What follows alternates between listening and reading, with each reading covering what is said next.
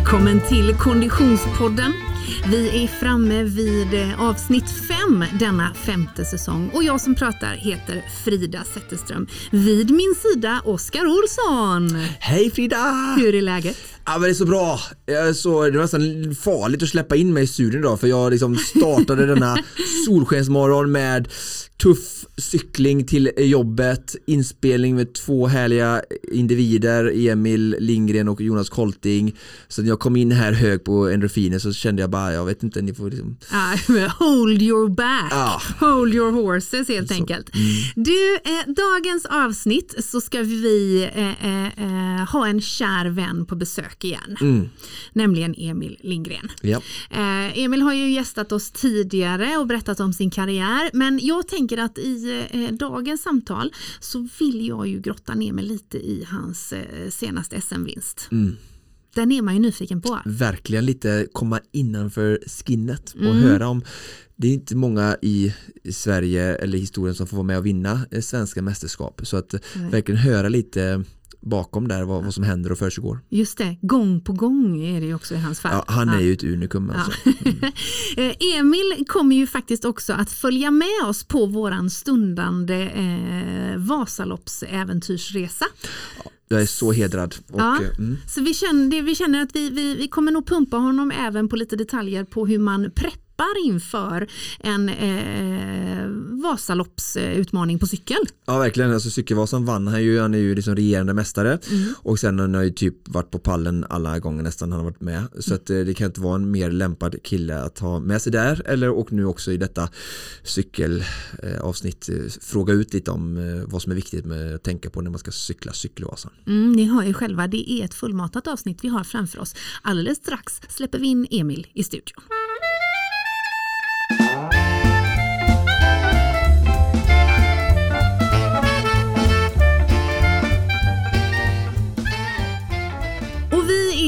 Så himla glada att vi har med oss våran poddpartner Polar under den här säsongen och under det här äventyret. För Oskar, visst är det så att det kommer sitta en Polarklocka på din handled när vi eh, utför Supervasan? Ja, en sprillans ny Grit X med eh, aktiv GPS-tid på 40 timmar så att eh, det är bara halva batteritiden jag behöver innan och det är faktiskt väldigt ovanligt på, på på GPS-klockor tidigare så det har verkligen blivit ett steg i rätt riktning. Så att eh, ja det stämmer. Det kommer att vara en Polar på min vänsterarm under hela utmaningen. Du springer ju med den här Polarklockan Mm. även eh, till vardags. Eh, Men, men om vi helt seriöst då, hur kommer du jobba med din träningsklocka, din Polarklocka under eh, den, här, den här utmaningen? Ja, eh, jag kommer lite olika sätt. Jag kommer att ställa in lite olika profiler. Så jag har liksom rullskidor för rullskidor och cykel för cykel och löpning för löpning. Rullskidor och löpningen är väl där jag planerar att ha lite mer eh, tryck i grejerna. För att det är jag liksom kanske starkast just nu. Och cyklingen blir mer en en transportsträcka även om jag såklart kommer ta i. Men jag vill äta och sånt ladda framförallt inför löpningen då. Men så då kommer jag ha ställa in autovarv. Ehm, så att jag får det är inte automatiskt programmerat men man kan ändra det i profilen på rullskidor så att jag får att den var senaste kilometern går. För jag har ju en, en måltid och en snitthastighet jag vill ha. Och då är det väldigt bra att jobba med kilometersnitt och så den plingar till så jag så här, ja men den här kilometern är ganska lätt då höll jag det här tempot. Det. för jag vill inte hålla på och kolla för mycket på klockan för att då ehm, då eh, ja, tappar, Tappar du fokus, fokus, och, och tid va? Eh, och sen är det klart att jag kommer ha pulsen där jag hela tiden går och sneglar på att jag inte går för hårt. Jag kommer vara väldigt liksom, eh, taggad och ivrig de första 6-7-8 timmarna säkert så att den eh, kommer funka som ett verktyg att hålla ner där. Och sen så på löpningen så är samma sak där med kilometer i klicken och så har jag lite kommer nog göra egna mellantider och inte man, alltså förutom att jag har manuellt autolap då per kilometer passering så kommer jag även liksom läppa Vad, vad, vad sa den. du där? Förutom att du har manuellt Autolap. Ja. Mm. Då är det så att du kan ställa in på löpning profilen så har den det automatiskt för den förutsätter att det vill man ju. Men på kanske andra idrotter så är det inte förprogrammerat att för att det är inte så vanligt på de idrotterna kanske liksom att man Just vill det. ha att det ska liksom plicka vad hade du på senaste kilometern eller Nej. sådär. Det har du inte på cykel heller. Men det går att ställa in det. Okej, bra. Men på löpningen då så kommer jag ha det automatiskt men sen kommer jag även att tror jag lappa mellan kontrollerna Mm. när ni kommer att stå i, i det här minutschemat för att då kan jag trycka och se, jag vet ju ungefär vad jag ska ha på respektive etapptid Mm. så när huvudet börjar bli lite groggy och syret är mest i musklerna snarare än i bollen Mm. eh, så eh, kommer jag läppa och säga ah, okej mellan eh, smågar och mångsborden vet jag vad jag vill ha för läpptid då Ja. s- trycker jag läpp i, i alltså på den ja, man läppar, det är olika på olika Mm. modeller men då får jag dels jag en mellantid helt enkelt jag kommer Mm. till mångsborden och så här, ja, det här tog en timme och 15 minuter, en timme och 20 eller vad det är jag Mm. ska ha då då vet jag att om jag ligger före eller efter schemat och Mm. ligger efter så blir jag lite så här, ah, knyta näven och ligger före så blir jag I got this Just att, det, just hoppas det. det. Nej Ja. men lite så. Ja. Kommer jag Man kan minst Det var det korta säga svaret. att din polarklocka är en riktigt bra kompis på handleden. Ja, förutom alla hejarop jag hoppas ha från husbilen så är den även en nära kamrat under vägen. Mycket bra. Jag känner att jag, jag, eh, din polarklocka blir lite min förlängda arm på din arm. Ah, bra, mycket bra bra. Mm. mycket bra där. Tack för det Polar.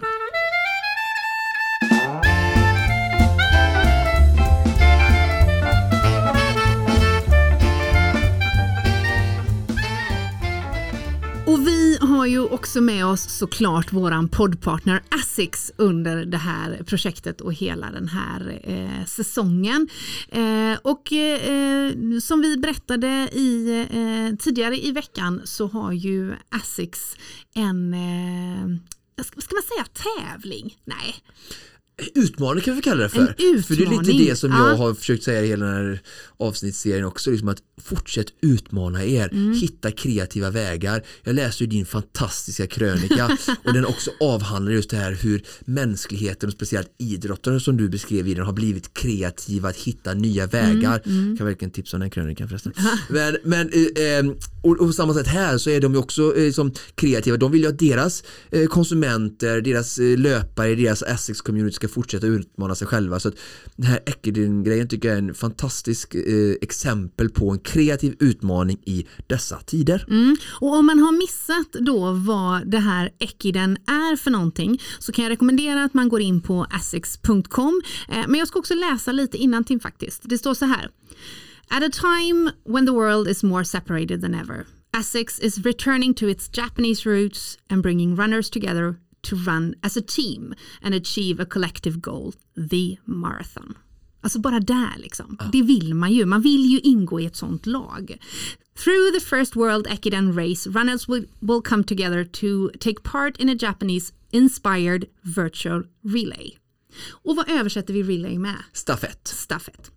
Team members across the world can embrace the true spirit of the Ekiden and carry the tau, tausa, Tasuki. Tasuki. Ah, Tazuki. Tazuki. Hörde du att jag fick lite japansk Ah, eh, där också? Klang. Which symbolize eh, companionship over the virtual finish line. Och eh, Tazukin då, det är ju helt enkelt stafettpinnen kan man säga, fast vi ser den i en virtuell form. Ja. Running an Ekiden race is about more than an individual, individual physical performance. It's about being one team and improving oneself, not just physically, but also mentally. The Ekiden race and the road towards it will allow ro- runners to feel the difference and experience ASICS products to inspire their personal best. Och det här är ju helt enkelt en, eh, en virtuell eh, upplevelse. En grupp som man skapar eh, på asics.com. Sex personer ingår i varje lag och tillsammans så springer man en maratonsträcka.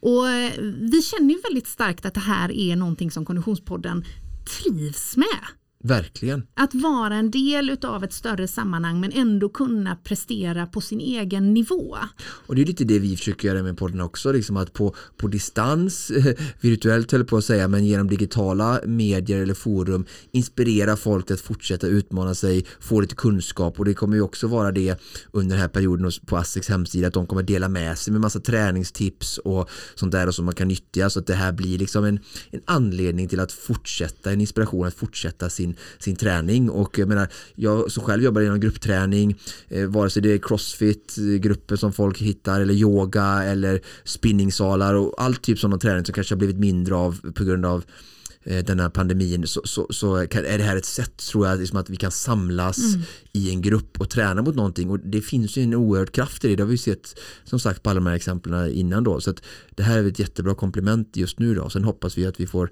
fysiska möten snart också. Men mm. det här är ju under den här hösten då. Men hugg helt enkelt tag i fem träningskompisar, skapa ditt eget lag, ditt eget Ekiden-lag, registrera dig på asics.com och var med och träna med oss. Tack för det Asics!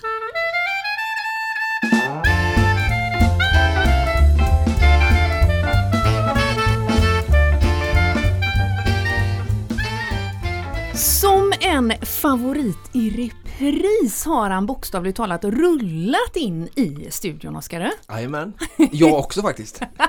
ja, du, är jag vågar en, inte annat. du är lite som en boomerang, som ja. en ständig favorit i repris in i den här studion förhoppningsvis. jag menar att jag rullade. In. Ja, ja, ja, just det. Mm. Men vi säger hej och välkommen Emil Lindgren. Tack så jättemycket. Hur är läget? Ja men det är fantastiskt faktiskt. Eh, jag har ju fått njuta av en cykeltur hit och från Alingsås eh, och kryssat, kryssat genom stan och hittade hit utan att öppna Google Maps så att jag är supernöjd. Händer det ofta att du behöver öppna Google Maps när du är ute och tränar? Ja, inte så ofta faktiskt i, i mina hoods men i de här Göteborgstrakterna är det ju lite Svårare att hitta dock. Eh, men här kan man navigera efter vattnet så det är lite bra. Så att, eh, nej men det känns jättebra. Men det var alltså ett träningspass helt enkelt från Alingsås och in hit denna eh, soliga morgon?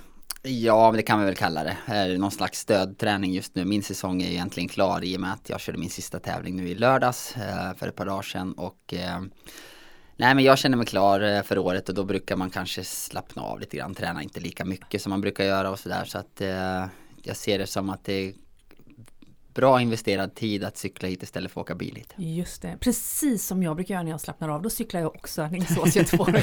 Fram och tillbaks. Fram och tillbaks. Du Emil, eh, vi presenterade dig som en eh, favorit i repris och det har ju eh, bland annat att göra med att du gästade oss i förra säsongen, ett bejublat avsnitt. Tack för att du vill komma tillbaka. Tack själva. Om den Konditionspodden-lyssnare som händelsevis har missat detta avsnitt blir sugen på att få mer om Emils bakgrund så kan vi å det varmaste rekommendera eh, detta avsnitt som alltså var nummer 20 eh, i säsong 4. För då gick vi lite grann igenom bakgrunden till hur det kunde bli som det blev. Att yes. du kunde bli så extremt jäkla framgångsrik utan undantag. Eh, så det låter vi lite grann vara därhän den här gången och fokusera på, på nuläget. Eh, Oskar, det är inget dåligt nuläge han sitter med, Emil? Nej, och speciellt inte precis nykrönt svensk mästare, fått ta tillbaka mästartröjan. Eh, det måste vara en fantastisk känsla. Och sen som sagt oktober, solsken, eh, solskenscykling hit. Så att eh, livet måste vara på topp nu. Emil, om vi startar där i eh, eh SM-tävlingen som gick av stapeln för två veckor sedan. Är två det nu, veckor sedan, precis. Eh, ta oss tillbaka. Ja, men alltså, någonstans ska vi säga så här. Jag vann SM då i mountainbike olympisk distans som heter cross country eller XCO eh, i Skatås här i Göteborg. Eh, tog tillbaka min eh, mästartröja som, eh, som jag hade i många år. Sen tappade jag den förra året när jag gjorde ett ganska dåligt mästerskap men i år så prickade jag väl in formen och gjorde det jag skulle egentligen. Så att, eh, jag gjorde ett bra lopp och eh, lyckades vinna igen. Det har ju både i sociala medier och traditionella medier cirkulerat en bild på en tämligen sammanbiten mm. Emil Lindgren. Eh, jag dristar mig till, jag tror att det var precis innan start, eller? Stämmer jättebra. Ta oss tillbaka till den stunden. Ja men man kan säga så här att när jag var, det sa jag väl mer sist när jag var 13 år så bestämde jag mig att jag skulle bli en av de bästa på det här. Och det är ju en stund sedan, det är 22 år sedan nu. Eh, och under de 22 åren så har jag kört inte bara ett mästerskap utan vi har kört flera grenar och, och sådär. Så att jag har stått på linjen där ganska ofta och just SM är en, en eh, ganska ångestladdad eh, tillställning. Jag, bestäm, ja, men jag bestämde mig att jag skulle vinna när jag var 13 och vara tvåa är en förlust. Och vinna är ju inte så lätt alla gånger. Även om man kanske tycker att man är bäst och man är fysiskt starkast och sådär så ska ju även det mentala funka. Så att just runt SM så mår inte jag sådär skitbra ärligt talat. Och nu så krånglade jag till det lite ytterligare med att min äldsta grabb eh, blev förkyld ett par veckor innan och jag kände mig rätt skruttig hela veckorna innan där också. Så att eh, jag fick faktiskt bita ihop ordentligt och jag bet ihop redan från startlinjen om man säger så. Hur jobbar du med den mentala biten då? Om du liksom som du säger har ett par veckor innan har förkylning i kroppen, eh, en familjesituation med, med ett sjukt barn som, som stökar till det. Hur, hur jobbar du med den mentala biten? Alltså det är jättesvårt, alltså extremt svårt. Jag säger så här, om jag bara kontrollerar mina egna tankar och mina funderingar och alltihop så vet jag att jag vinner. Mm. Så bra är jag. Mm. Uh, och jag vet att, att om jag inte klarar av att hålla ihop det mentala riktigt sådär och liksom fysiken kanske också om man är lite krasslig så, så är jag fortfarande så bra så att jag kan vinna. Mm. Men jag måste faktiskt tänka, tänka rätt banor och få lite hjälp på vägen också. Jag har några stycken runt om mig som är väldigt viktiga där som kanske får mig att slappna av eh, och så vidare. Så det är no några runt om i de veckorna där som var väldigt viktiga spelare. Mm. Det är svårt. Mm, bra, men det känns ändå som att du har kommit väldigt långt på någon form av eh, mental utvecklingsbana i den insikten tänker jag. Kan du liksom vila i den kunskapen och vetskapen? Inte just då ska jag säga. Alltså jag vet att jag har, alltså det är full panik och det är stresspåslag som det bara kan bli liksom de där veckorna innan kanske. Och det, det är det som, man blir trött till slut. Man står ju på mm. linjen där och tänker egentligen att hur ska jag ens ta mig i mål? Eh, ibland. Eh, så var det typ här också. Då. Man vet inte riktigt hur det känns förrän man drar iväg. Och det kändes inte så där fantastiskt faktiskt. Det kändes ganska kast hela loppet. Men, men, och jag fick spendera, jag säger så, jag fick kavla av eller hyvla av lite av mitt pannben just där. Men nej, men det, det är press som jag sätter på mig själv och det spelar ingen roll om det handlar om cykel eller uh, Alltså, de grejerna jag tar mig för som jag vill vara bra i, de, då vill jag ju leverera liksom. Och det är väl lika för dig eller för Oskar eller för, för alla oss eh, som vill prestera någon gång. Så när det är kniven på strupen då blir man nervös och det ska man vara. Men det gäller att kontrollera det. I vilken stund är det värt det? Ja, det är en väldigt bra fråga. Det var en extremt bra fråga som jag aldrig har fått egentligen. Eh, tror jag. Nej, men jag vet inte, jag har väldigt svårt, jag sa det sist, jag har väldigt svårt att njuta utav av framgången också. Jag gör det bara en liten, liten stund. Um, just nu så njuter jag inte jättemycket av att jag vann för två veckor sedan, men det känns ju fantastiskt och kul sådär. Men, nej, men det är väl värt att se hur långt man kan dra där. Jag vann över mig själv. Mm. Då blir jag glad. Mm, Vet du, jag vill gå in lite vidare där. Vi pratade lite om inför. Jag hade ju äran att följa loppet close up med liksom springandes mellan Det var ju tacksamt för mina hemmatrakter och jag har ju cyklat väldigt många varv på den banan eh, Bara för jag bott i Munkebäck i närheten av Skatås Så jag hade, kunde hitta mig ganska bra och dyka upp på olika ställen och jag, du tog ju dig till tät ganska fort direkt in i det tekniska partiet Tänkte att du säkert ville ligga först Om vi håller oss kvar lite på den mentala biten hur hur resonerade du? Du ville gå först för du ville styra eh, loppet. Eh, var det, gav det dig en mental fördel eller liksom ran, när startskottet gick rann den här mentala pressen av eller är den kvar en bit in i loppet tills du känner att Wengelin släpper eller så hur resonerar du mentalt där? Ja, nej men jag brukar diktera loppet från start. Nu missade jag faktiskt trampan det första jag gjorde i starten så jag var ju typ väg som tolva men visste att jag behövde vara först in på stigen så var jag mm. tvåa in på stigen så var, ja. det, så var det Sen var jag uppe i tät ganska snart, typ första mm. gången över själva Brudarebacken. Just det. Uh, nej men jag vill styra från, från front och, och, köra, vet jag att jag kör mitt allra bäst, eller mitt allra hårdaste och det liksom svartnar för ögonen för mig också så kommer det göra det för de andra. Uh Och när jag kunde pysa iväg där på varv tre utav, uh, utav sju så, så känner jag mig ganska säker. Uh Alltså därifrån kan jag kontrollera loppet och ta det ganska lagom. Så att, nej men jag, det, ja, det, det, fram till dess så vet man inte riktigt hur alla Nej. mår liksom. Nej. Uh, men så det är väl, lite nervositet i början ja, då? Tills, ja. Sen när man pyser iväg så det ja. gäller det att bara hålla nu hade jag 20-25 sekunder någonstans där mellan 17 till 25 sekunder vilket låter rätt lite men det är ganska mycket. Ja. Och kan man bara kontrollera sina känslor och göra rätt beslut och köra fort där man kan köra fort, det är inte riskabelt liksom. Mm. Eller man kör sönder eller kraschar eller vad det nu är. Eh, så jag tog det väldigt lugnt på de svåra partierna och körde fort de lätta partierna. Just typ uppför och inte så mycket tekniskt bara. Nej men låter det rulla på liksom. Ja. Och du sprang runt där och kikade några, ja. några till liksom. Och, det är ju en krävande sport liksom. Det kan ja. hända vad som helst. Du kan ju halka på en rot och sen är det klart liksom. Så att det gäller ju fullt fokus liksom. Trots att man har nära maxpuls hela tiden liksom. Ja, du ligger där uppe och, och gnussar på från tröskelpuls och uppåt liksom. Mm. Mm. Ja det var häftigt. Det kul. Ja, det var jätte, roligt också. Nu var det nu var det en stängd tävling så det var inte så mycket folk där men själva tävlings startmål var ju stängd men där uppe när ni var och sprang så var det faktiskt lite folk vilket ja. var, var, var kul för det har varit väldigt konstigt. Vi har tävlat fem lopp efter den här krisen som har ja. varit och det har ju varit jättekonstigt. Vi är själva ute och cyklar i skogen, det är inte en människa. Det, så det känns, det, det känns så, helt ja. skumt. Alltså. Jag kände lite så här du vet eh, Tour de Ski-känsla där liksom som när de åker upp final climb. Men, I miniformat liksom för det kom verkligen och den är så tuff och man ser hur ni verkligen ligger. Nu vet man, nu ligger alla de här atleterna på sitt max och folk sitter med så här Baden-Baden stolar och det var lite så här känsla, bara men vi är ute liksom, de var duktiga att säga till oss på att den här sidan får ni inte vara på så tycker jag att organisationen skötte det väldigt liksom, bra coronamässigt. Men det var ändå liksom lite mänsklighet liksom tillbaka till att vi är ute, det är ingen som står här och hostar, cyklisterna är inte sjuka, de kan inte liksom ventilera 6 liter per minut och liksom, det var skönt att vi får cykling eller konditionsidrott bara se det nära inpå och just den här interaktionen av publik, nära kära, cykelintresserade ihop med atleter som bara vill liksom kämpa om den där liksom äran liksom så att, äh, grymt äh, Hela, hela arrange- arrangemanget var ju skitbra. Ja. Eh, och jag hoppas nu att de gör det här år, nästa år igen med full, full publik liksom. Eh, vilket det kanske låter som om det blir restriktionerna försvinner och de, de ansöker om SM igen som det låter. Så att det, nej, de, de gjorde det sjukt bra och jag skulle vilja säga så här att det är en diskussion kring, kring utomhusidrott överlag liksom. Och det vi har gjort de här senaste fem tävlingarna som har gått så så har det varit liksom stängda start och målområden vilket har varit, funkat perfekt. Eh, och där ute liksom på banan som en, våran bana där var ju ändå fyra kilometer lång. Ja. Och där sprider folk ut sig. Det är Ja. inte stora Nej, folksamlingar. det funkar nej, hur nej. bra som Ja, helst. ja, ja, Så att ja. den här diskussionen som har varit hela sommaren, lopp eller inte lopp, det är liksom Visst, må, många idrotter går, går att lösa och det är bara löjligt att vi inte kan lösa. Ja, Liksom. och jag hörde faktiskt, vi måste stanna kvar lite faktiskt, det är en väldigt intressant debatt och han, jag tycker han hade väldigt sund hela inställning till hela tiden bara idrott och, och coronasituation och allting. Det var han, jag tror det är cykelförbundets ordförande intervjuade dem eh, under Rickard Larsén, jag följde Rickard Larsén, ett tempo, alltså, linje-SM gick igår söndag, förlåt, din kära kollega från också Team Allebike.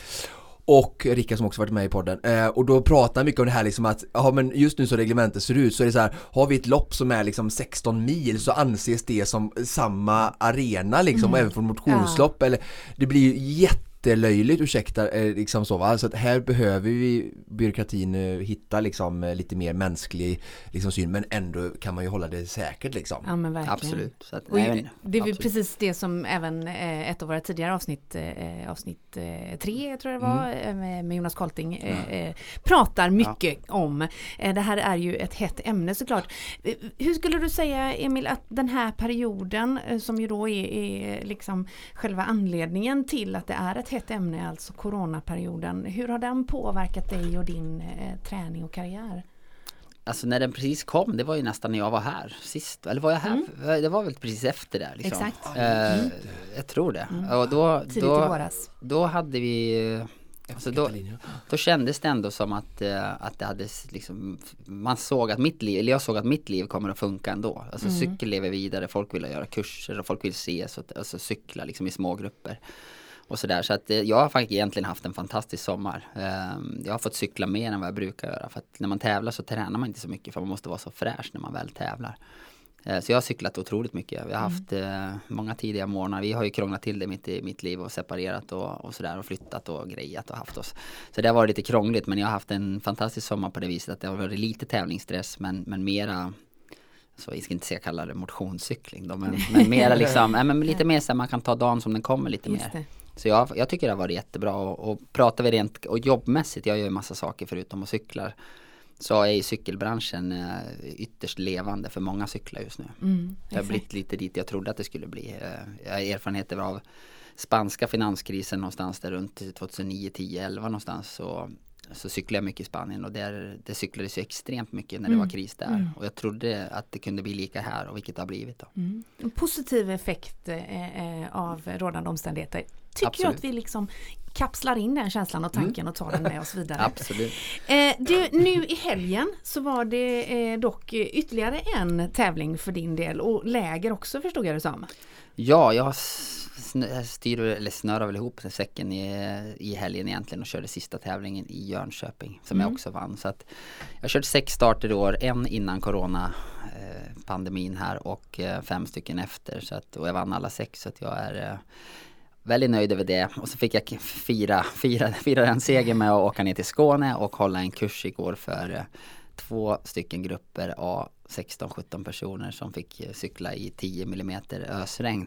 Eh, Fyra timmar var. Så att, nej, men jag spenderade dagen igår i 10 timmar i cykelkläder i skogen. Och, nej, men få, jag håller på med en del sådana del såna saker också och eh, tycker det är lite roligt. Alltså, jag fick cykla med Oskar häromdagen också. Liksom. Jag får, får göra lite andra saker än att bara cykla det snabbaste jag vet. Så att det, Superkul. Ber- Berätta lite om, om tävlingen, jag som cykelnörd eller följare eh, är så nyfiken. Vad, vad var det för tävling och eh, hur gick loppet? Då? Eh, Sveriges äldsta mountainbike-tävling kan vi kalla det för. Ja. Eh, Vista Mountain utanför Jönköping. De började någon gång tidigt 90-tal tror jag. Mm. Ehm, så att det är en sån här klassiker som man brukar stänga säsongen med. Och nu har jag inte haft tid att vara där på några år men jag var där och körde och det är roligt nog ska jag säga så här att det är en tävling där juniorer och elit kör ihop. Ehm, och vi hade faktiskt en 16-årig kille som kör på dispens i juniorklassen som visar framfötterna rejält och var precis bakom mig. Så att det var också, också kul. En kille som heter Hugo Sandin som jag även delar ut ett stipendium eh, till de senaste, senaste två åren så har han varit stipendiat. Vad, hur lång var banan? Var det XCO också? Eller, eller hur lång var den också? 90 minuter som SM? Eller hur var det? Skilde det sig? Eller? Kort bana, eh, näst, lite under 4 kilometer och eh, vi körde en timme ungefär. Så det var lite kortare lopp. Lite kortare nästan. Alltså mer att, ja lite kortare, mer en kul grej sådär. Alltså ett riktigt lopp men en kul grej. Och vi, vi har inte kört några långa lopp för att de får inte arrangeras. Just det. Hur var det då när du hade med en sån junior? Hur tänkte du då? Liksom, det är klart, du, här är, det här är som pappa av mountainbike i Sverige. Nu måste jag ju liksom, eller hur? Nej men jag känner mig, alltså jag känner mig ganska lugn även om jag tycker att jag är lite otränad just nu liksom. Jag har inte tränat sådär jättemycket efter SM. Jag har varit ganska trött. Jag får liksom en ska inte kalla det för en depression men jag får en dipp efteråt när jag En har presterat. post. Ja jag får Mm. det verkligen alltså. Eh, Så jag har varit helt slut ärligt talat. Ja, Eh, Men nej men det var jättekul och kul att se att de här unga tar för sig liksom. Det är många som har respekt för en annan och lägger sig bakom och inte törs visa sig. Men, eh, men han bara körde Hugo och gjorde det bra liksom. Att, Misstänker att du gillar den egenskapen. Jo men jag tycker det påminner ju om någon kille för 20 år sedan där ungefär. Ja, ja, ja, bra, bra, Nej men jag tycker det är roligt och det är dit som jag hoppas att vi kommer dit. Det är, liksom, det är det väldigt viktigt för oss i Sverige att vi kommer med nya friska vindar liksom. Ja, är verkligen. Och har du, jag kan ju tänka mig, eh, om du är en inspiration för mig så kan jag tänka mig att han, du är en sån mega-idol för honom så det måste vara grymt inspirerande för honom att få, få vara med och känna liksom att han är på rätt väg i en väldigt tidig skede i en förhoppningsvis framgångsrik karriär för svensk cykling och han själv. Ja, absolut. Nej men det var jättekul. Superkul. Coolt. Lite som ett led i att eh, eh, eh, vara en del av de där friska vindarna och inspirera eh, till mer cykling så är ju en av de tre distanserna i våran stundande utmaning. Hörde du att jag sa våran också? Jag bara gled med där som på ett litet bananskal. I, i en av de tre distanserna är ju eh, cykling, ska ske eh, på cykling. Eh, och du och Emil har ju tränat ihop inför detta. Precis. Ehm, om vi tittar lite grann på hur ni la upp den träningen och kanske också försöker översätta det i eh, träningstips för den Konditionspodden-lyssnare som eh, känner att ja, men någon gång i framtiden så kanske Cykelvasan eller ett terränglopp är något jag vill ge mig på. Ja. Ehm, Jag kan ju inleda lite snabbt där bara eh, att för mig i det här fallet, nu är det ju så att jag är ju lite, jag ska inte säga i panik, för jag är inte i panik. jag, eh, jag är i god form och har tränat uthållighetsidrott i hela den här säsongen för att försöka vinna ÖTÖ för 50 gången i rad. Eh, så att ja, min, min form är relativt god och styrka men min cykel lokala eh, kapacitet pratade jag Emil mycket om i den under det passet och det är ju så att man behöver lokal kapillärkapacitet ute i muskeln i den arbetande, ett visst arbetssätt och rörelse, effektivitet och sådär specifik idrott så där är jag inte så god just nu. Eh, så att för mig handlar det mycket om att liksom få så många minuter i benen som möjligt och eh, framförallt också att cykla in mig på den nya cykeln eh, som eh, alla bike har hjälpt mig med. Så att det var mycket liksom, inpassning av eh, cykelinställning och sen liksom hur jag sitter på cykeln och hur jag kan använda den för att i mitt fall då åka så billigt som möjligt mellan Mora till Sälen då i omvänd riktning som det blir. Så att, och det är också en, en viktig aspekt som jag kan liksom skicka vidare till Emil här alldeles strax. Som att många, vi, vi ska komma in lite mer på träning sen i, inför mountainbike-cykling och sen även heter det, cykelvasan. Men om vi, vi kan ju börja lite där att alltså, hantera din cykel. Alltså hur sitter du? Vi, vi har hjälpt mig med fjädring och, och sådär. Så att jag passar in Emil där så liksom får han ta vid. Ja men alltså som, vi, vi har ju kört lite, eh, någon sväng här och som du säger där så är det ju cykel är väldigt lokalt, extremt lokalt. Lårmuskel liksom. Det är den frågan jag får nästan varje dag. Hur eh, jag får kramp i benet efter 90 minuter cykling. Ja, det är lite så. alltså, ja, men det är lite så. Och de flesta har, kan inte riktigt det här att man måste stå upp ibland. Man måste, jag brukar säga så här, på din cykel just nu så har du 12 växlar. Ja. Men det finns ju 12 sitta och 12 stå. Just det. Eh, Ah, det där är ju många som missar 24. att man sitter och, man sitter bra. och vevar liksom. Får väldigt mycket kraft när man står på rätt sätt. Liksom. Mm. Absolut. Varje växel har alltså två lägen. Kan man Stå säga, absolut. Mm. Eh, Och många liksom kastar sig på växellådan direkt när man kommer in i backar och sådär. Att istället för att liksom driva på in och få flytet lite mer. Eh, Så lite sådana saker har vi gått igenom och även som du säger cykelinställning och Alltså många tar en cykel direkt ifrån affären och så pumpar man däcken och så kör man och det är liksom inte verkligheten riktigt att man kanske måste höja eller sänka styret och höja och sänka sadeln eller man kanske ska justera liksom avståndet mellan styret till, till sadel och, och sådana här saker liksom och, och dämpar inställningar att det liksom cykeln ska sjunka ihop, den ska inte vara högst upp i högsta läget liksom. Det ska vara bekvämt också att köra där. För du har ju valt en cykel som precis sam, samma, precis likadan cykel som jag vann SM på. Eh, och som Micke Olsson i, i våra team som han vann cykelvasan på för två år sedan. Kan inte skylla på hus. Alltså, Nej, det var- förpliktigar min vän. Bra grejer. Jag ska inte ha någonting att skylla på, jag ska i mål. Bra grejer. Nej, så det, det- men lite sådana saker och kanske lite där fartstrategier. Nu är ju Oskar väldigt bra på, han väger några kilo mer än vad jag gör så han blir väldigt bra på platten liksom. Ja, och nerför. Så att han kanske måste hålla igen lite grann uppför för att kunna utnyttja den kraften utför. Jag är lite tvärsom så jag behöver kanske åka fort uppför och så vidare. Men just nu för, för min del, alltså, som du säger också, för våran del ska jag säga att den cykel transfern Mora-Sälen blir, ju- jag ska inte säga att den blir lätt för dig men den blir ju kanske en av de lättare grenarna. För att vi kan rulla ganska mycket här. Just det. Men, men om vi backar lite till det du just sa där då, alltså att eh, baserat på ens egna fysiska kapacitet och förutsättningar så håller man igen eller drar på. Den analysen är ju också nyttig att göra mot sig själv då kan jag tänka. Om man som Absolut. Konditionspodden-lyssnare har cyklat en del, man kanske har en cykel man är bekväm med, man, man siktar på ett lopp framöver. Att faktiskt göra den reflektionen då. Absolut. Och, och, och ta det igen där då, hur ska man tänka kring det? Ja, men alla är väl lite olika, så jag är ganska liten, jag väger väl 63 kilo kanske nu. Oskar är väl 75 här eller någonting. 76. Ja, någonstans där och, och beroende på hur, vilka styrkor man har, alltså även om man är liten så, så om man är liten så är man ju ofta bra uppför. Mm, just det, Eh, för kan- att man är lätt helt För man är lätt, Ja. ja. Mm. Eh, Man har ett lätt paket och liksom hela, hela paketet med cykel och dig själv och hjälm och allt vad det är, det blir ganska lätt liksom. Mm. Då brukar man ofta vara ganska bra uppför. Och är man lite tyngre så kanske det skjuter på lite mer utför istället. Typ Evertsberg, Mm. Just det. Mora liksom, när det går utför. Så jag får egentligen slita mer när jag åker utför än uppför. Och jag vet ju om det också. Så att, men då, då behöver jag kanske spara lite, lite för att kunna ha, hänga på typ Oskar när han drar på lite utför här. Ja. Jag cyklar med en kompis hit faktiskt som har lite samma egenskaper som dig Oskar och, och eh, jag fick ju bita ihop utför men uppför får jag vila liksom. Så det gäller ju kanske att, att försöka screena sig själv och, och, eller någon annan får göra det åt dig och, och, och säga liksom, "Men Frida du är lite längre här och lite mer späd än vad Oskar är. Du kanske behöver tänka lite grann på att det går lite lättare växel och i vissa lägen kanske du borde styrketräna lite grann för att kunna Just gå det. på lite tyngre växel. Eh, Och även Oskar som har lite mer kraft kanske i sig måste kanske lära sig att spinna lite mer ibland för att spara i benet och sådär. Så att man, man måste eh, hitta sina, egen, e- sina egna egenskaper och sen så även lära sig att känna Ja, men typ som för mig på SM då, att jag, jag vet att jag är i bra form men jag är kanske inte lika bra form som jag var för två veckor sedan. Eh, två veckor innan, där var jag ännu värre. Och då behöver jag behöver inte ens tänka då för att det är bara att köra. Eh, men här så kanske man måste känna efter, det, det känns så här, okej jag ska anpassa mina krafter så här. För kör jag för hårt så kanske jag är helt rökt och inte kommer någonstans. Eller kommer vidare. Så det är, det är mycket erfarenhet här. Och jag, så nu häromdagen när vi cyklade två timmar, då sprang ju du fyra timmar efteråt. Vilket är helt sjukt. Jag skulle ju aldrig, det finns inte en möjlighet. Alltså.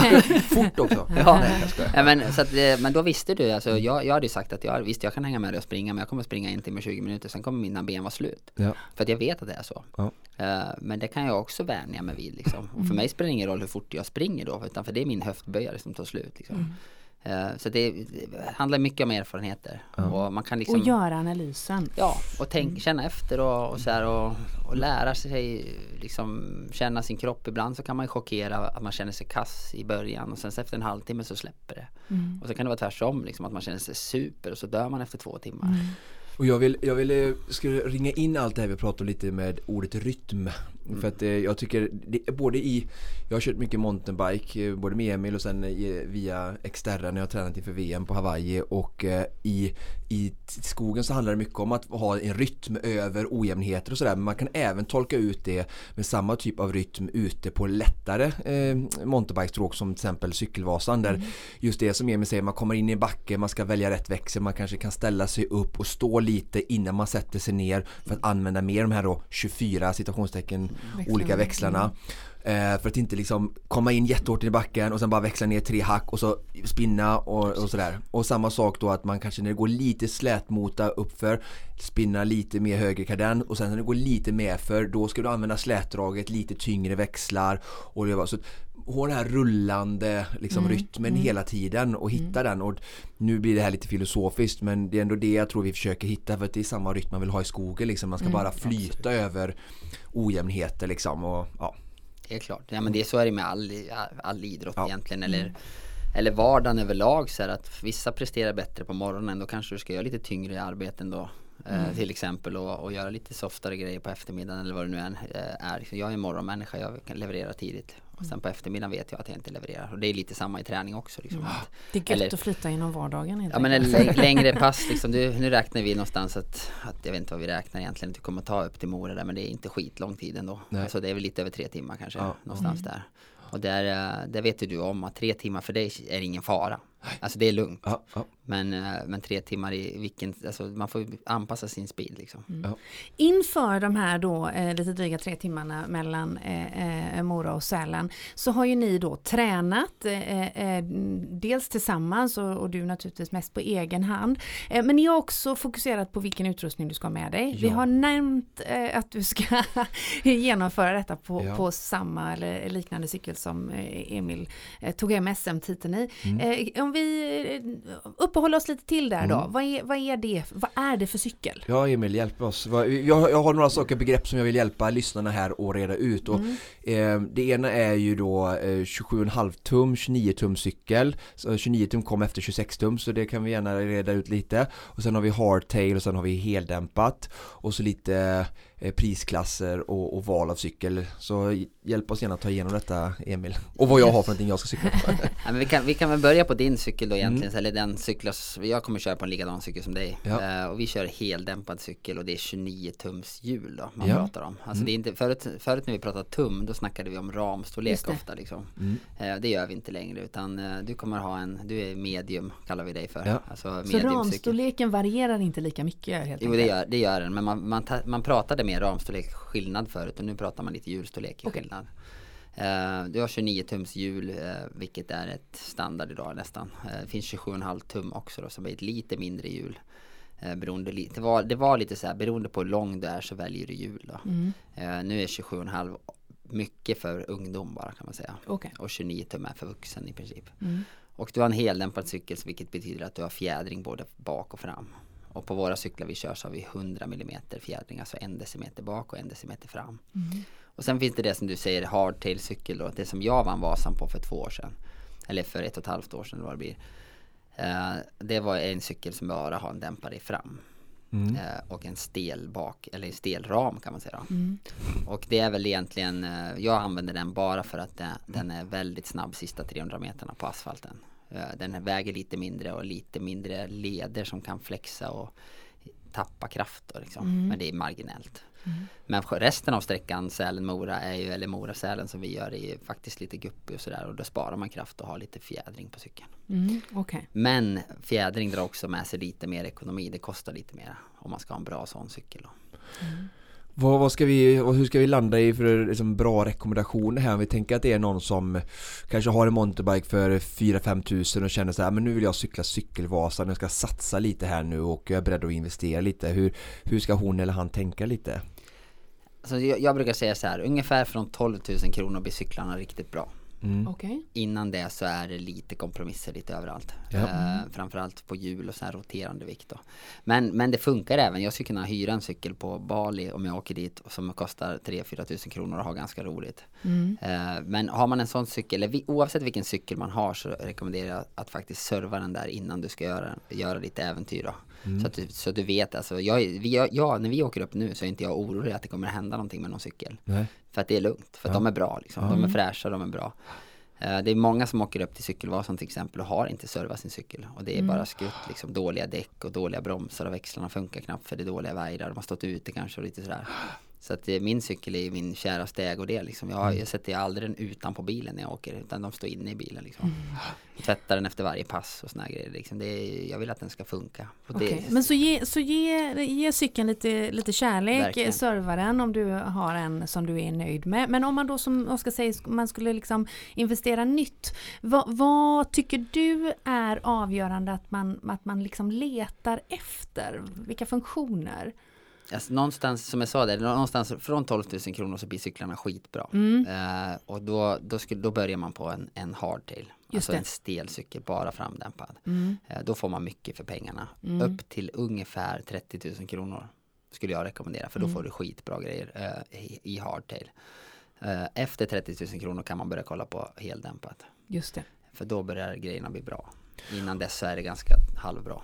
Och jag kan rekommendera ändå, alltså jag som har kört eh, mycket mountainbike och ändå är lekman men har blivit duktig genom åren för att säga att åka tekniskt nerför och sådär att vill man ut och köra i skogen mm. Alltså man kanske vill köra träning för cykelvasan men det är ju så fantastiskt Jag tog en omväg till jobbet idag hit höll jag säga och eh, genom skogen och det är så mycket roligare tycker jag att köra liksom de här tekniska mysiga fina Jag åkte förbi en sjö Det var en stig single mm. track och liksom när man har dämpningen där bak och sätter på den, alltså den flyter så himla fint över. Så att vill man ha den typen av upplevelse och, och, och liksom använda cykeln mycket mer på det sättet så ska jag verkligen rekommendera eh, eh en, en heldämpad cykel. Men vill, är, man liksom, jag vill hålla det väldigt liksom basic då ändå, alltså hålla nere mm. kostnaderna men ändå få en fin grej som Emil säger så kan man ju gå på hardtail men då, då kanske man håller sig lite mer på, på grus och asfalt men och det funkar ju också om man tränar mm. för cykelvasan för att alla kan ju ta sig igenom cykelvasan faktiskt utan några tekniska kval alltså skills. Extrema så. utmaningar. Ja, mm, mm. ja, men lite så är det helt klart. Och, alltså materialet på cykel gör ju stor skillnad. Mm. Men det funkar med nästan vad som helst. Bara det är säkert och fun bromsar fungerar och allting sitter fast liksom. Mm, så mm. blir det bra. Men det är, man ser de här exemplen de som faktiskt har varit löpare och fått ont i knät eller ont i foten som, som plockar ut någon skrothög och, och ut och kör som, som inte är säker. För den, den har liksom, det är någon, det. något barn, någon, någon, son som har cyklat till skolan på den där och sen har den stått i fyra år. Um, men sen, sen, ska man väl säga att cykel är, ett kost, det är lite kostsamt. Det, det är, ett, ett, stort inköp. Men sköter man grejerna så är det också ett bra andrahandsvärde grejer. Mm. Så det är lite som att sätta pengarna på banken. Och, och jag vill, ska stanna kvar där lite också. Det blir lite, det blir ju favör till, till Allerbike men det ger vi gärna. Um, för att det är också så att jag tycker det är extremt prisvärda grejer. Um, och um, jag kommer ihåg uh, när jag uh, hade snabbast uh, cykeltid på Kalmar 2011 så um, cyklade jag på en Allerbike tempocykel och den hade jag väl köpt av Peter för kanske ja, 30-35 tusen någonting. Och eh, Teros och Pontus som sen slutade på podiumet de hade ju eh, Trek och Cervelo för typ 100 000 och fick ändå stryk av mig och hade tränat längre. Så jag vill bara säga att eh, ni är väldigt bra grejer för, för, för bra pengar och jag vill göra samma jämförelse idag då, om vi kollar på mountainbike och ledet till Frida sa att vad ska vi titta efter och så här? Och jag vet ju att dina konkurrenter, utan vi behöver nämna några märken, kanske hade cyklar för 75 000 och du sitter på en grej för 45-50 och eh, ja, berätta lite, ni har ju fått kunnat göra väldigt bra grejer som håller att vinna SM på men till en väldigt ändå skälig peng om man säger så i förhållande. Ja, det är liksom inga konstigheter där, att vi har ju bara skippat alla mellanhänder liksom. Vi ja. har inga mellanled alls, utan vi går direkt ifrån från egen produktion i fabrik i Taiwan till Sverige där det sätts ihop och vi mm. köper väldigt stora massor och då får man bra priser. Så vi är fortfarande en okej avans på våra cyklar som vi säljer för en bra peng. Men, ja, men som min cykel som jag tävlade SM på, den, den är lite mer än vad du sa, men den är kanske 67 000. Mm. Uh, jag hade konkurrenter där ute som har för nästan dubbla pengen. Mm. Ah, okay. uh, bra, att, tack för hjälpen. Nej, men som är nästan uppe 130-140 000. några, Det finns några märken som är så helt löjligt mycket pengar. Och det betalar man mycket för marknadsföring och så vidare. Så att, uh, och det är ungefär samma prylar vi sitter på, bara att det är lite olika stickers på liksom. Mm. Så att nej men det, det, är mycket där det hänger på. Vi har resonerat så här att vi, eh, vi vill ju hålla en bra prisbild där där flera kan köpa en bra grej liksom. Mm. Och det är kul att vi har liksom lyckats, det är inte bara att ni har tagit bort mellanhänder utan det är också så att ni har bra grejer. Absolut. Så att det är också en kombination av många års av eh, utveckling. Vi pratade om sist eh, när jag var inne första gången när jag var 8-9 år med min styrpappa Åke och köpte hans första cykel och sen senare fick jag min första cykel något år senare och det var ju som på tidigt 90-tal. Mm. Och så det är många år av ett som svenskt anrikt och sen som utveckling och sen att de har haft dig och alla bakom så att ja det är jättekul att se. Mm. Jättekul. Och blir man nyfiken på att se mer av eh, den här utrustningen som vi pratar om så ska man klicka in på våra sociala medier, både på dina Emil, ja. för du är duktig på att visa och berätta, eh, framförallt på Instagram, men också på Konditionspoddens sociala medier, eh, både Instagram och Facebook. Där finns det bilder och filmer där vi får de här cyklarna i detalj. Perfekt. Men du Emil, eh, du yes. ska ju faktiskt följa med oss. Vi är ju sjukt glada för detta. Eh, upp till eh, Sälen och Mora nu när det här eh, galna projektet eh, ska gå av stapeln. Och det här är ju, eh, om inte hemmamarker för dig, så väldigt bekant miljö. Men det blir åt fel håll. Påverkar det liksom upplägget i, i loppet? Nej det gör det absolut inte. Jag är ju från Säter i Dalarna och har ju cyklat Cykelvasa massa gånger och det, Mora är ju cykelavstånd ifrån Säter kan man säga. Det är 10 mil uppåt eller 12 mil uppåt. Så att, eh, nej men det ska bli jättekul att komma upp dit. Och jag är faktiskt, sen vi var här sist så är jag faktiskt eh, certifierad Vasaloppscoach också. Wow. Så att, nej men jag kände lite så här när Oskar hörde av sig och sa att jag ska göra den här grejen så tyckte jag att eh, kolla lite datum så får vi se om det passar. Eh, och det passar ju väldigt bra. Jag tycker det här ska bli jättekul. Eh, och cykla baklänges är inget konstigt alls. Det är nästan trevligare vissa delar ska jag säga. Jag har gjort det några gånger förut och kört hela vägen upp. Så att, nej det ska bli jättekul att komma med upp och och hänga där uppe lite grann. Det var ett liten stund, en liten stund sedan jag var i, i Dalarna just nu så att det ska bli jättekul. Härligt! Mm. Mycket, mycket bra. Vi ser ju fram emot detta alltså mm. och lovar ju såklart att delge Konditionspoddens lyssnare i detalj hur distansen eh, eh, förlöpte Mm. i ett senare avsnitt. Men du Oskar, jag vet att vi har en eh, lyssnarfråga till eh, Emil eh, med anledning av att han återigen gästar oss i podden. Medan jag plockar fram den så skulle jag vilja ha bara eh, tre stycken av Emils eh, intervallpass som man skulle kunna göra inför cykelvasan som passar den som kanske jag skulle kunna ta ut ett av dem och använda och sen även eh, någonting som våra tittare som laddar inför framtida cykelvasan kan använda. Just det. Absolut, ja men jag skulle säga så här, alltså cykelvasan är ju mycket grusväg. Mm. Eh, så att ett, ett nyckelpass där och mycket grusväg och väldigt mycket folk som kör. Mm. Eh, nyckelpass skulle nog vara att försöka faktiskt träna i grupp, till och med landsvägscykling. Alltså, eller mountainbike på landsväg i grupp. Lära sig det här som många kallas för belgisk kedja när man åker och växlar liksom en är i front. Lite som fåglarna gör när de, när de mm. flyger, att de, de, de växlar, växeldrar liksom.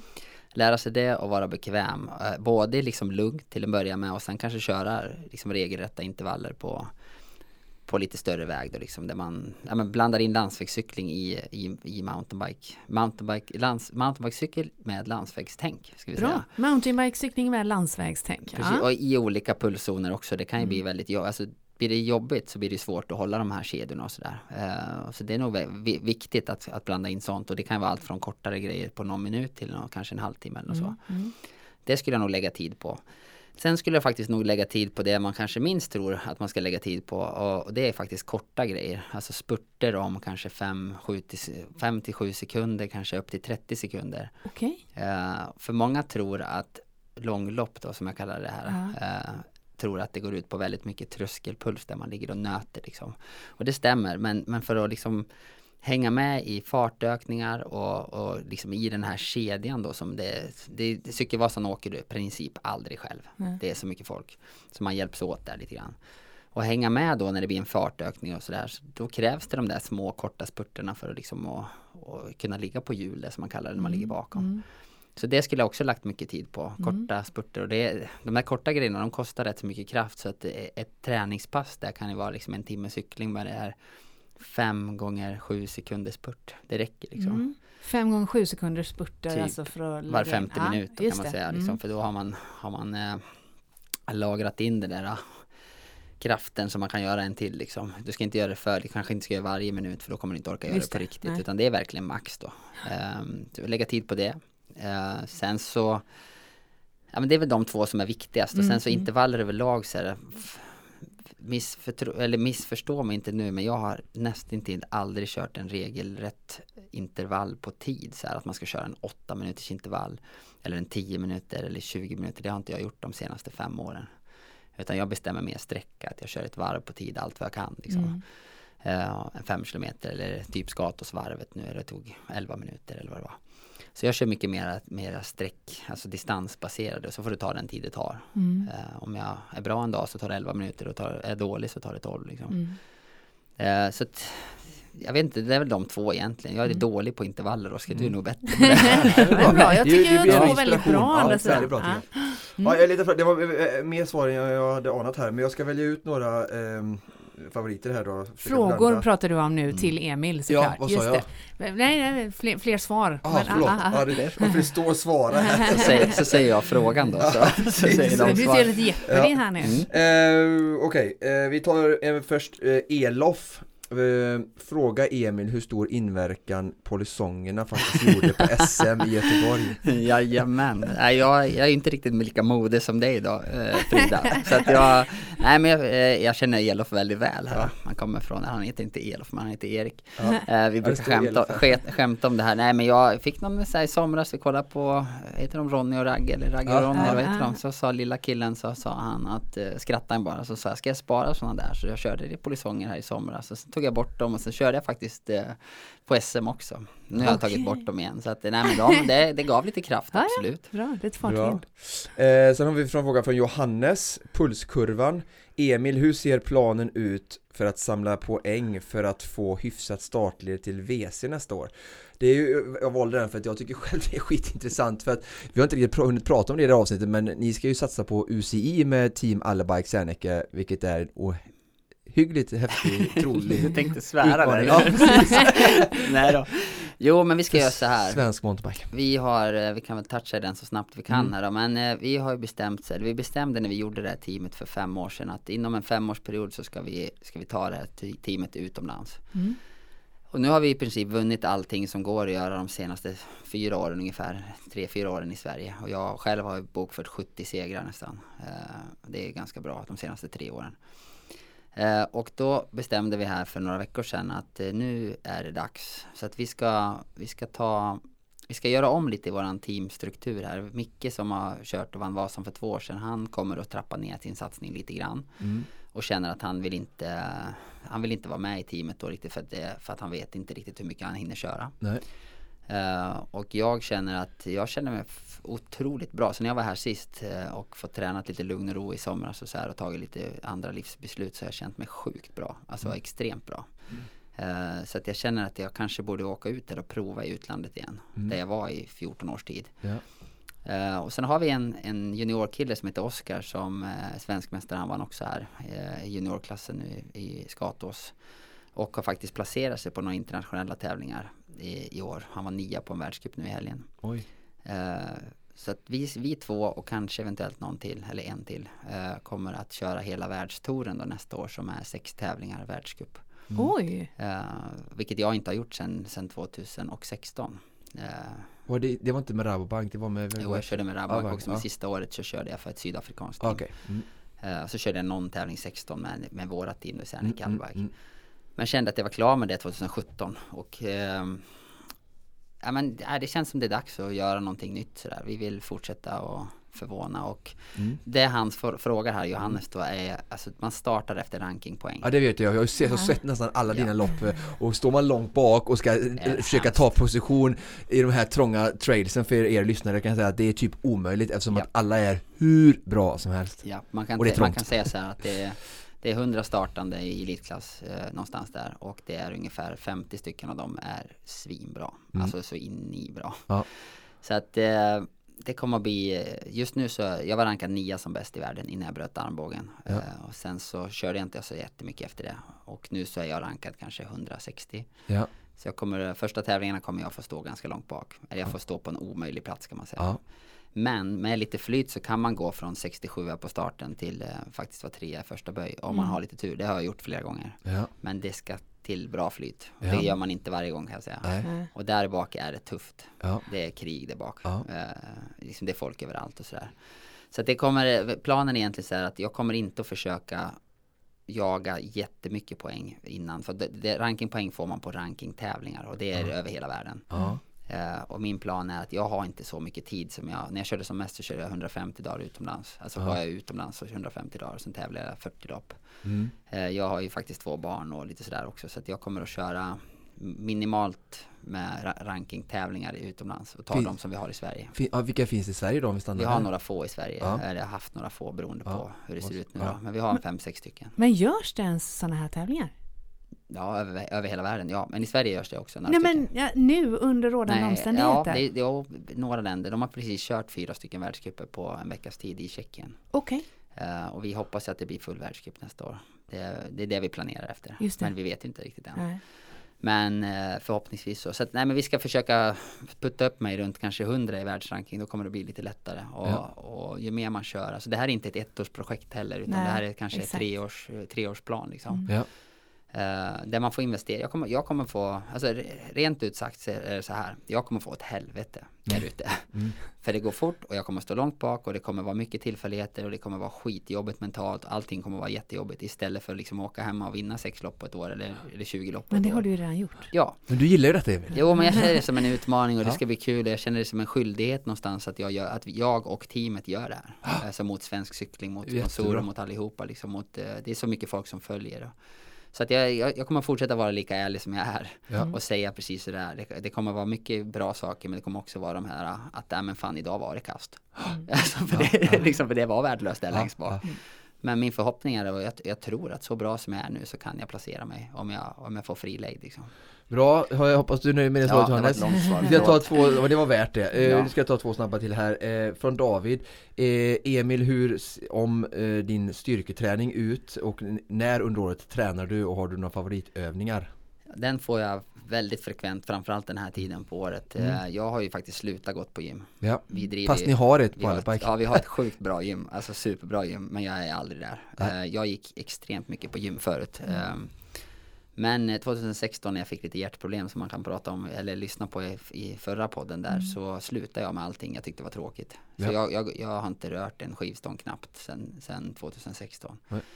Eh, Rekommenderar kör- du det om de som Ja. inte har Ja, tycker ja, så det är tråkigt? Eh, jo, nej men jag kör motorcykel cykel- istället. Ja. Jag köpte en motorcykel och kör motorcykelträning istället, vilket jag tycker är som att göra tusen armhävningar på en timme liksom. Ja. Eh, så men, men jag säger så här, det är många som tror att man kan gå en genväg genom gymmet för att bli bättre på att cykla. Mm. Eh, och många har tränat så lite cykel så de mår bra av att cykla mera. Ja. Så, så kan man, klarar man det rent liksom mentalt, att man tycker att det är kul och motiverande, då säger jag att cykla så mycket du kan, för det är också styrketräning. Ja. Eh, helst om du kör i skogen så är det jättemycket styrketräning. Ja. Liksom, komma ut och stock och sten och det händer grejer. Liksom. Det är verkligen all cross training, liksom, alltså allround träning. Men ska du, ska, ska du gå på gymmet så är det väl som alla andra säger, eh, de här bålgrejerna, jätteviktigt. Men det viktigaste är nog all, av alltihopa att kunna lära sig att köra de riktigt tunga sakerna med skivstång. De ger mest. Alltså stående rodd, frivändningar, eh, marklyft. Det är de, de tre grejerna är nog de absolut viktigaste sakerna för mountainbikecykling. Bra. Bra. Sista frågan här tar vi då från Neo. Han, och den här kanske vi kan vi säga att vi har svarat på, för han frågar vad är ditt mål detta året? Och detta året var det att vinna SM och nästa år har vi redan fått en utläggning, tror jag, att placera sig så långt fram i rankingen på Absolut. UCI-loppen som det går egentligen. Och Absolut. mindre fokus kanske på svenska lopp tänker jag. Ja men det blir Alltså- fortfarande några svenska Jo, men det blir inte så men- många som jag har ju kunnat kört 25 lopp i Sverige ti- tidigare Mm. de här senaste åren. Och jag kommer kanske få köra, jag, kanske- hinner med 10 i år. Mm. Eller nästa år. Och då är jag nöjd. Och eh, de vill jag vinna såklart. Eh, sen utlandet så, så hoppas jag att jag kan eh, damma till mig ett bra resultat i alla fall. På de Mm. här sex liksom. Eller något bra resultat. Vi slänger in förgylla supervasan också där Ja, som en del absolut. i målsättningen. Ja, det jag med. Det är höstutmaningen. Han ska låta oss eventuellt springa lite en bit också, Ja, så han kommer precis. få sin eh, beskärda del av träningen där uppe. Jo men det ska jag försöka, jag kan ju faktiskt springa lite grann också. Nu har jag inte sprungit på länge så jag sa ju till dig att jag ska försöka få igång de där löparbenen lite grann. Så Bra. kanske jag kan springa någon liten del här och var. Risberg till Evertsberg vill jag ha sällskap. Mycket Det känns jättebra. det är bara uppför också så det passar en lätt fjäder som det läser vi. Ja, ja, mycket, mycket bra. Mm. Emil, tusen tack för att du än en gång gästade oss i Konditionspodden. Och vi, ja, vi ses där uppe då helt enkelt. Absolut.